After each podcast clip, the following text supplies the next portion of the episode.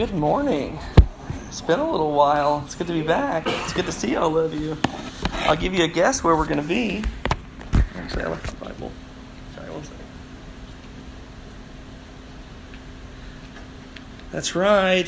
Romans chapter 4. We're just going to pick up right where we left off. So let's go and pray real quick. Father God, we come to you, Lord, and we just thank you so much uh, for our time together, Lord. We, uh, we, we, feel so blessed to be reunited, Lord. Uh, we thank you for sending your presence here, Lord. We just pray that uh, our time together would be a time of worshiping you, uh, Lord, that you would know that our, our hearts uh, long for your presence and long to, to commune with you. And Lord, so we just uh, Lord, we, we love you. We praise you. We pray, Lord, that as we look through your text, Lord, that you would reveal to us um, any, any anything that uh, you you are still molding into your image, Lord, and that we would be receptive to that, Lord, that we would just open our minds, open our hearts to receive you, uh, Lord, that we may look more and more like you each day. Lord, we love you. We praise you. We thank you. Amen. All right, so um, it's been a little while, so let's recap a little bit. We're just going to pick up Romans 4 right where we left off. So, um, if you remember, we started it back in October, so gosh, it's been almost a year ago we started in Romans, uh, and uh, we, we examined how Paul had this. Uh, um, introduction. Basically, in the introduction, we were able to look at uh, in Romans 1, he talks about the fact that he has heard of the faith uh, uh, of the Roman church.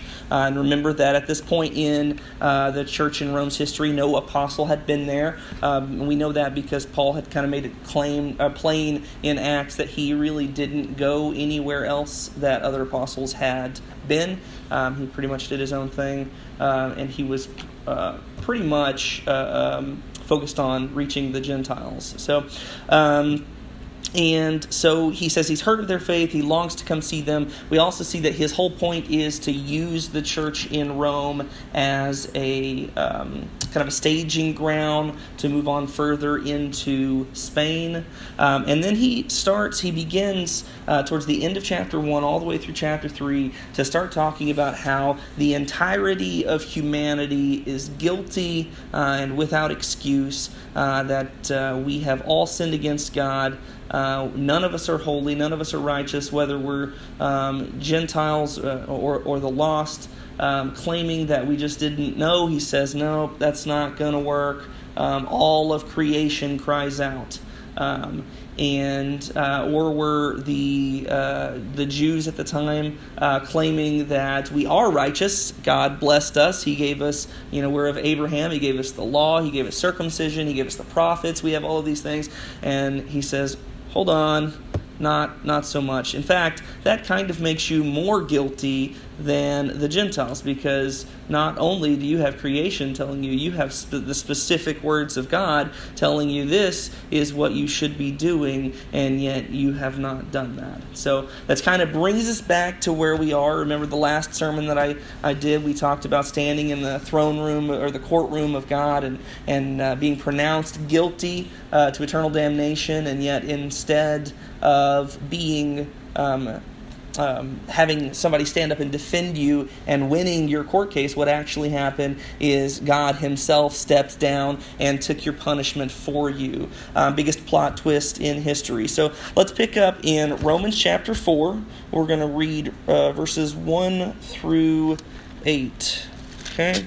Romans chapter 4, verses 1 through 8. It says, What then shall we say that Abraham, our forefather, discovered in this matter? If in fact Abraham was justified by works, he had something to boast about, but not before God. What does the scripture say? Abraham believed God, and it was credited to him as righteousness. Now, when a man works, his wages are not credited, credited to him as a gift, but as an obligation. However, to the man who does not work but trusts God, who justifies the wicked, his faith is credited as righteousness. David says the same thing when he speaks of the blessedness of the man to whom God credits righteousness apart from works. Blessed are they whose transgressions are forgiven, whose sins are covered. Blessed is the man whose sin the Lord will never count against him. Amen. So, um, I've got several things that I, as, as I was um, studying this passage um, that I've picked up on that I, I, feel like God has just kind of laid on my heart, and so we're going to look through those. Um, one point that I want to make going into this, so this is a very important point. What does it take to stand in the presence of God? It takes holiness. God is holy, He is perfectly holy, and anything that is not holy that is within God's presence is consumed. Okay? So, in order for us to stand within the presence of the Lord, we must be holy. And what we have found through Romans 1 through 3 is that we can't be. We are incapable of being holy. Okay? And so the first thing we see, Romans 4 1 through 3, says, What then shall we say that Abraham our forefather discovered in this matter? If in fact Abraham was justified by works, he had something to boast about, but not before God. What does the scripture say? Abraham believed God, and it was credited to him as righteousness.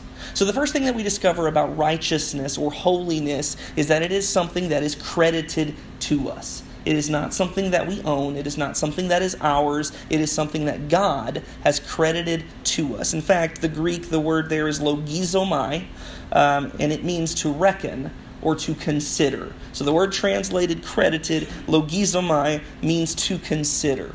So what the passage in Genesis, Genesis 15, 6, uh, that Paul is quoting here says, is that Abraham believed God and God considered him righteous because of it. So now what that does not mean is that Abraham was righteous. It does not mean that Abraham acted in a righteous manner all the time. It means that because of his faith, God considered him righteous. And so uh, you also have to understand that at this point in Romans, Paul is talking primarily to the Jewish Christians that have come back. What we see a lot in these churches that Paul is working with is there's a bunch of tension between Jewish Christians and non Jewish Christians. Um, and at this point, the Jewish Christians are basically saying, you need to observe all of this law. The law is what makes us holy. We're going to get into that a lot more next week. Um, but um, he is talking specifically to the Jewish Christians right here. And what's important for you and I to understand about Judaism uh, is that it didn't matter if you were a Jewish rabbi or if you were a Jewish fisherman. You spent the first 12 years of your life studying the scriptures. So the people he's speaking to know who Abraham is. They know who Abraham is very well. Um, way better than we probably do. And so, what, what I want to do is, I want to take a jump back into Genesis and I want to examine the life of Abraham and see what we see. Is Abraham somebody that was righteous? So, Abraham's story is told starting in Genesis 12 and it runs through his death in Genesis chapter 25. Um, it's it opens up with God calling uh, Abraham um, to uh, leave Haran. So let's jump back to Genesis chapter 12 real quick. We're going to spend a bunch of time in Genesis today. So, Genesis chapter 12, verses 1 through 3. The Lord said to Abraham or Abram, "Leave your country, your people, and your father's household, and go to the land I will show you. I will make you into a great nation, and I will bless you. I will make your name great, and you will be a blessing. I will bless those who bless you, and whoever curses you, I will curse, and all peoples on earth will be blessed through you." So, this is our introduction to Abraham. Um, the only mention to him before is his genealogy, where we get to his name, and then we jump in right here in chapter 12. So you think a story opens, God has personally communed with Abraham and told him, I'm going to bless you. I'm going to make you into this great nation. And so you expect that Abraham's response is, sweet, let's do this. Um, and it is. Abraham packs up and he leaves. Um, however, twice, right after this, Abraham lies about or, or at the very least misleads about the identity of his wife Sarah. It happens twice. It happens first in chapter 12, verses 10 through 20. And It happens again in chapter 20, verses 1 through 7. The first time it is when he enters into Egypt, and the second time it is when he enters into Gerar. And there's a lot more that can be said about that one. We'll get to that in a minute. So when you compare the text, in fact, let's let's jump there. Let's read that. So we're going to compare the text between the two incidences. Um, Genesis chapter 12, starting in verse 10. It says, Now there was a famine in the land, and Abram went down to Egypt to live there for a while, because the famine was severe. As he was about to enter Egypt, he said to his wife Sarai, I know what a beautiful woman you are. When the Egyptians see you, they will say, This is his wife. Then they will kill me, but will let you live. Say you are my sister, so that I will be treated well for your sake, and my life will be spared because of you. When Abram came to Egypt, the Egyptians saw that she was a very beautiful woman. And when Pharaoh's officials saw her, they praised her to Pharaoh, and she was taken into his palace. He treated Abram well for her sake, and Abram acquired sheep and cattle, male and female donkeys, men servants and maid servants, and camels. But the Lord inflicted serious diseases on Pharaoh and his household because of Abram's wife Sarai. So Pharaoh summoned Abram. What have you done to me? He said. Why didn't you tell me she was your wife? Why did you say she is my sister, so that I took her to be my wife? Now then, here is your wife. Take her and go. Then Pharaoh gave orders about Abram to his men, and they sent him on his way with his wife and everything he had. So that's the first instance. Now let's jump to 20, and we're going to read 1 through 7, and we're going to compare the way the text is written here. 1 through 7, chapter 20. Now Abraham moved on from there into the region of Negev and lived between Kadesh and Shur. For a while he stayed in Gerar, and there Abraham said of his wife Sarah, She is my sister. Then Abimelech, king of Gerar, sent for Sarah and took her. But God came to Abimelech in a dream one night and said to him, You are as good as dead because of the woman you have taken. She is a married woman. Now Abimelech had not gone near her, so he said, Lord, will you destroy an innocent nation? Did he not say to me, She is my sister? Sister? And didn't she also say, He is my brother? I have done this with a clear conscience and clean hands. Then God said to him in the dream, Yes, I know you did this with a clear conscience, and so I have kept you from sinning against me. That is why I did not let you touch her. Now return the man's wife, for he is a prophet, and he will pray for you, and you will live. But if you do not return her, you may, you may be sure that you and all of yours will die. And so what we see is that Abraham lies and in the first instance, um, the text implies that it cost Sarah her innocence. It implies that Pharaoh slept with Sarah. He took her as his wife. We don't know that for sure, but it's certainly implied there in the text. And so, one of the, this is a side point. This is really not a main point of the sermon, but it's a side point here, and it's something that we talked about uh, this morning, is that sin always has consequences. You will never escape the consequences of your sin. And oftentimes, your sin, if it is not dealt with, will have consequences for your children. Okay? They're not held accountable for it, but it will have consequences for them. And so um, we see here that Abraham's lie, if he had just trusted the father who had already told him, I'm going to make you into a great nation, it's hard to do that if you're dead, right? It's hard for God to turn me into a great nation if I go into Egypt and Egypt kills me. So I know, I should know at least, that because I have a promise from the Lord, I am safe in Egypt. And I don't need to take matters into my own hands. Um, but his sin, in his fear and his lack of trust, cost Sarah. Okay? And so then we keep moving on in Genesis chapter 16, uh, verses 1 through 4 we see that once again, Abraham and Sarah take matters into their own hands. Um, Sarah, uh, Abra- or God has uh, reaffirmed His covenant with Abraham and has told him that he would not be um, leaving his household to a servant. He would be he would have an heir of his own body. And so he knows, again, he's going to be made into a great nation, um, and that here we are um, some years later, and he once again I guess, doubts that God is going to follow through on that. And so maybe God meant that I need to sleep with my slave. And so Sarah gets this idea and she says, hey, let's do this. And so um, he sleeps with Hagar, and Hagar becomes pregnant, and he has his first son, Ishmael. And once again, we see that no sin lacks consequence because what happens now is Sarah becomes jealous of Hagar and begins to mistreat Hagar so bad that they run away. So once again, there is no sin without consequence. Okay? And we see that in uh, verses 5 through 6. So, not only was Abraham's actions not always righteous, Abraham did not always have this perfect faith that he believed in God. We see that uh, in the fact that he slept with Hagar, like we just talked about. If he had just trusted God's word, then he would have waited and been patient and not tried to take matters into his own hands. If he had trusted in God's promise, he wouldn't have lied when he went into Egypt. He would have trusted. Um, and we see it even more so uh, uh, because God's original promises in chapter 12, verse 1 through 3 that we read was that Abraham would, uh, was told that he would be a great nation. And then we fast forward into chapter 15, verses 2 through 3, um, Abraham's questioning God's plan. In fact, uh, Abraham laughs at God when God says that Sarah would have a child. Abraham laughs. And God, in his loving kindness, did not destroy Abraham. Uh, can you imagine that? How insulting it would be for God to look at you and say, No, you're going to have a kid. And Abraham's like, Are you sure? And God, in his kindness, didn't hold that against him. In fact, God, in his humor, said, Why don't you name your kid Isaac? Which to me doesn't really mean much, but Isaac actually means he laughs. So God says, You think this is funny? Watch this. Name your kid Isaac.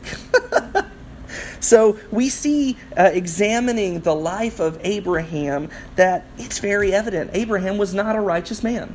He did not live a righteous life. God, in his sovereign will, chose Abraham. Abraham did not choose God. God chose Abraham. And for what purpose?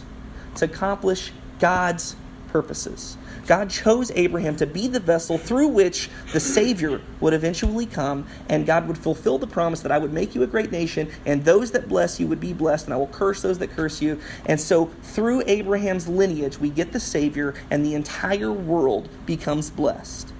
So, in spite of Abraham's shortcomings, Abraham did trust God. Not perfectly, not all the time. He didn't live a perfectly righteous life. But because of that faithfulness, God considered him righteous. And so I want to slow down here and I want to ask you how many times do you think I could not do that? God could not use me because I'm not good enough? How many times do you look at your life and think God couldn't accomplish some amazing thing through me because I'm screwed up? You know? How many times do we, on the other end of the spectrum, try to consider ourselves more, think of ourselves more highly than we should? And, and we think that maybe God owes us something because, man, I've gone to church my whole life. You know, I, have uh, been faithful when things got difficult. Um, I've never walked away from the church. I've never walked away from the faith. Maybe it's easy to step into this place where we think that God owes us something. And um, so that kind of just leads me right into the, the next point, and that righteousness cannot be earned. It, it can't be earned. Um, let's examine verses Roman back in Romans. Uh, Romans chapter 4. We're going to move on into verses 4 through 6. I'm going to read them. If you want to jump there, you can. Um, but verses 4 through 6, picking up there, says, Now, to the one who works, pay is not considered a gift, but an obligation. Um, but to the one who does not work, but believes on him who declares the ungodly righteous, his faith is credited for righteousness. So, in this American culture that we live in, we have this can do attitude that we're just going to get out there and we're going to make something happen. We're going to pull ourselves up by our bootstraps. We're going to be a self made man. And we see that as this next generation's coming on, you know, the millennial generation, we, and I am a millennial, but I get frustrated too. Um, this entitlement mentality that we're owed something. It's funny that we started talking about this. I was like, huh, that's interesting. That's what I was going to talk about. Um, but there's this entitlement mentality in society that I am owed something because I exist. Give me free health care. Give me free co- uh, a free college education. Um, and Randy's saying that there are people pushing, just pay me just because I'm alive. Just give me money.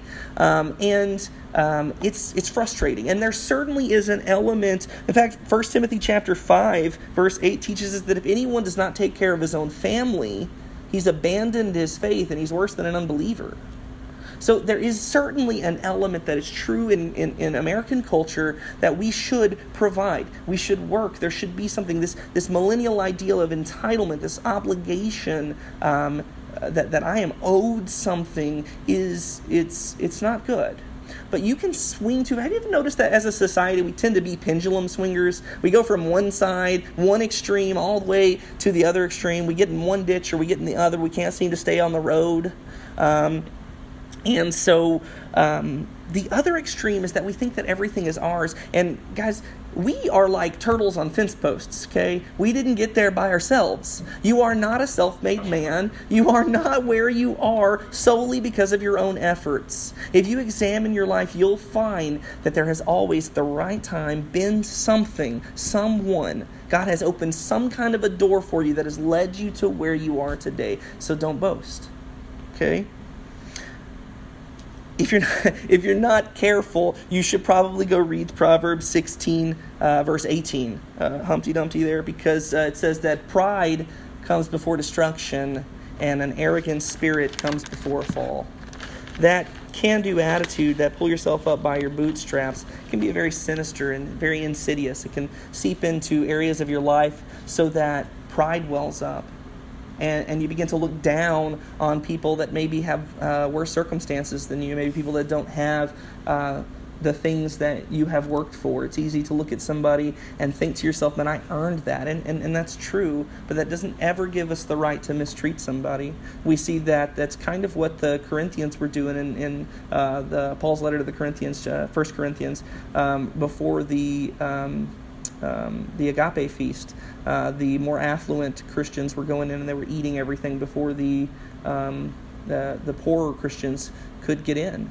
And so it's very easy to let this pride well up in us to where we look down on somebody. But if you ever do that, you, you, you better repent. Because let me tell you, um, have you ever thought about what the implications uh, of that of that attitude is if it seeps over into your Christian walk? This attitude that I've earned something, the implications are that if I earned my salvation, the implications are that Christ suffered for nothing. His crucifixion was meaningless. His beatings, his crown of thorns, his mocking, his humiliation, everything we talked about in that last sermon, um, it was for nothing because you earned it, right? No. Let me tell you what your wages are. Let me tell you what you've earned. If you want to get what you deserve, um, let me tell you what that is. Romans chapter 6, verse 23 For the wages of sin are death. That's what you've earned. That's what your life has gotten you. And we see it both in an eternal sense and in a daily life sense. We see that the eternal consequences of our sinfulness is damnation, it's death, it's separation from the Father. But we also see it through the life of Abraham. And if you slow down long enough and think, you'll see it in your life. When you have sinned, it has caused the death of something in your life the death of relationship, the death of closeness with the Lord, the death of innocence. It's caused the death of something. God was not lying to Eve when he told her, You will die. It was the truth because God does not lie. And we see it and we don't want to see it. We don't want to accept the fact that death is the consequence of our sin. I love that song. You guys know the, the song uh, uh, Reckless Love by Cory Asbury? Have you guys heard it? Oh, the overwhelming, never ending, reckless love of God. Oh, it chases me down, fights till I'm found, leaves the 99. I couldn't earn it, and I don't deserve it. Still, you give yourself away. And that's the thing. And so, once again, if you find yourself thinking that you've earned it and you've put yourself up on this pedestal and you look down on somebody that maybe has been addicted to something their whole life, or maybe somebody that has, uh, you know, gone crazy in, in their sexual life and ended up with some kind of a disease that's not incurable, and you look down on them you better get down on your knees and thank God because it is the grace of God that has prevented you from being that there, but for the grace of God go I. And if you find yourself on the other end of the spectrum where you think, and you're looking at somebody like a Billy Graham, or you're looking at the Apostle Paul, or you read Peter, and you think, I could never accomplish that, remember, sin had left a crimson stain, but he washed it white as snow. You're going to stand in the presence of the Father. And Billy Graham's not going to be whiter than you are. His garments are not going to be cleaner than you are. You're not going to stand in the presence of God. He's going to be like, eh, kind of grungy, man, back up. No, his blood was the perfect atoning sacrifice, and you are white as snow. And so that leads me to my final point here. What does that mean? Righteousness engenders within us a spirit of obedience. Because earlier we examined all the things that Abraham did wrong. But let's go look at what Abraham did right. Genesis chapter 12, verse 4. At 75 years old, God calls Abraham to leave his family and to leave the land that he's known for 75 years. And Abraham packs up and he leaves. In verse 7 of chapter 12, Abraham builds an, al- builds an altar and worships the Lord. In chapter 13, verses 8 through 9, when Abraham and Lot are together and the land cannot support all of them and their herdsmen are arguing with one another, Abraham looks at Lot and says, Pick where you want to go, I'll take what's left. And in verse um, 18, after Lot has taken the good land and left Abraham with what was there, Abraham built an altar and worshiped the Lord. In chapter 14, verses 14 through 16, when uh, Lot has got himself into trouble, four of the kings from the area have rebelled, picked up, stolen all the stuff from Sodom and Gomorrah, and taken Lot and his family as prisoners. Abraham immediately acts. He picks up his men, his trained fighters, and he goes and he saves Lot. But in the process, Abraham could have acquired huge amounts of wealth he could have taken all that stuff that um, um, the kings had stolen, uh, and we see in verses 21 through 24 when he's talking to, um, oh gosh, I'm blanking. Is it Melchizedek? Um, of course, I would blank. Makes me look great, right?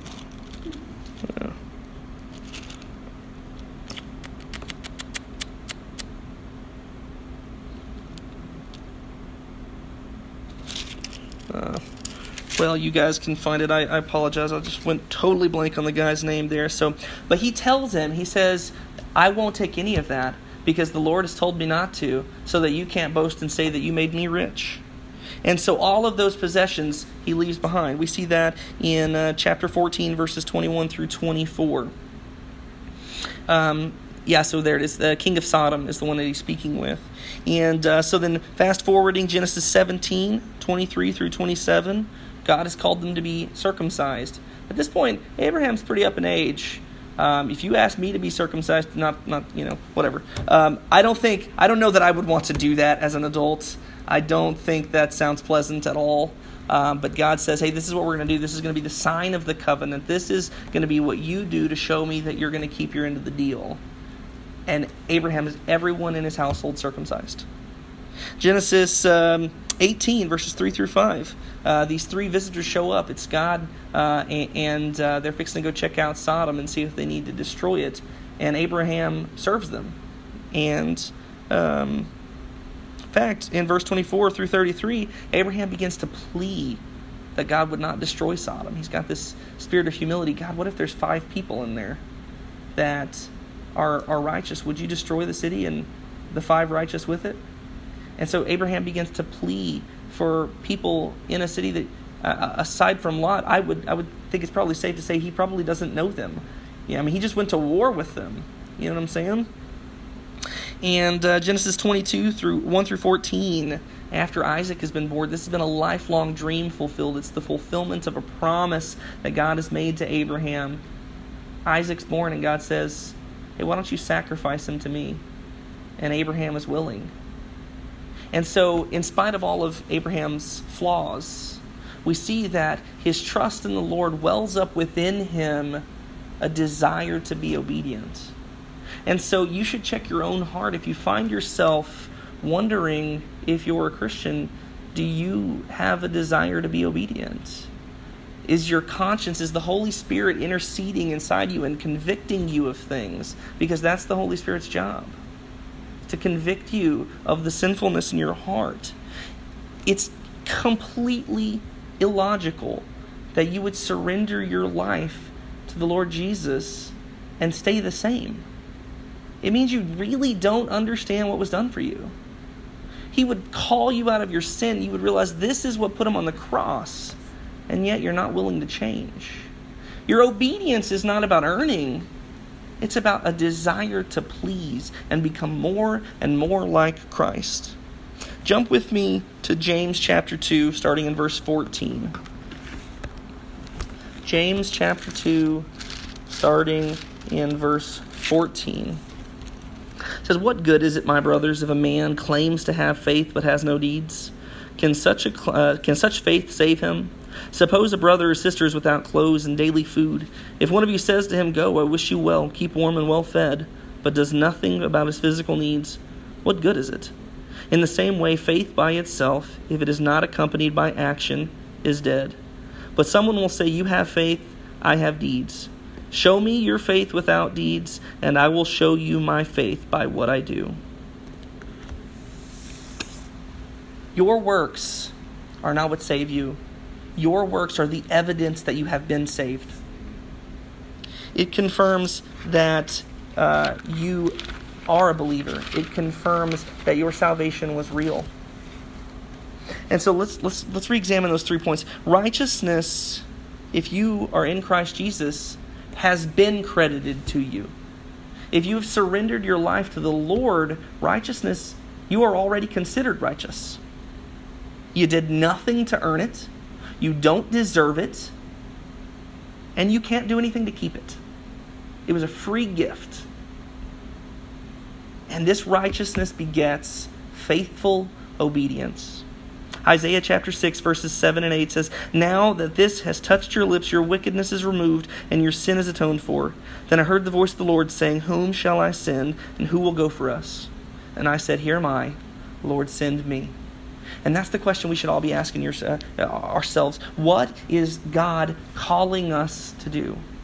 We were not meant to be idle people within this world. We were meant to go out and make disciples of the nations it's the mission that we were left with. And so, if you are truly saved and you are truly a Christian, you should have a desire to see that come to fruition. It requires obedience, faithful obedience. And so, um, that, that's the question that I have for you. What is God calling you to do? What is God calling you to be? It's uncomfortable. Can you imagine Peter's first steps out on the water? Can you imagine? Can you imagine David stepping into the into the, the valley to face Goliath? Can you imagine how I don't think either one of them stood there going, "Oh, this is going to be good." You know, immediately after that, uh, Peter began to sink, and a lot of times people give Peter a hard time for that. But Peter's the only one that got out of the boat. So, what is God calling you to? What is God asking you to be faithful about? And so um, we're going to go ahead. We're going to have a song of invitation. And if you would like prayers to just discern what that is, you know, let's be praying together um, that that God would reveal to us what is the purpose of this church. What is what is Community Baptist Church supposed to accomplish in El Dorado? We're supposed to lift the name of the Lord on high. But what, what are the specific plans that God has for our church? What is the specific plans that God wants us to accomplish here? And how do we step out on faith and accomplish that? How do we trust and how do we obey? Because successful Christian living is not about the size of the church, it's not about your bank account, it's not about your health, it's not about anything more than obedience. Successful Christian living is obedient living.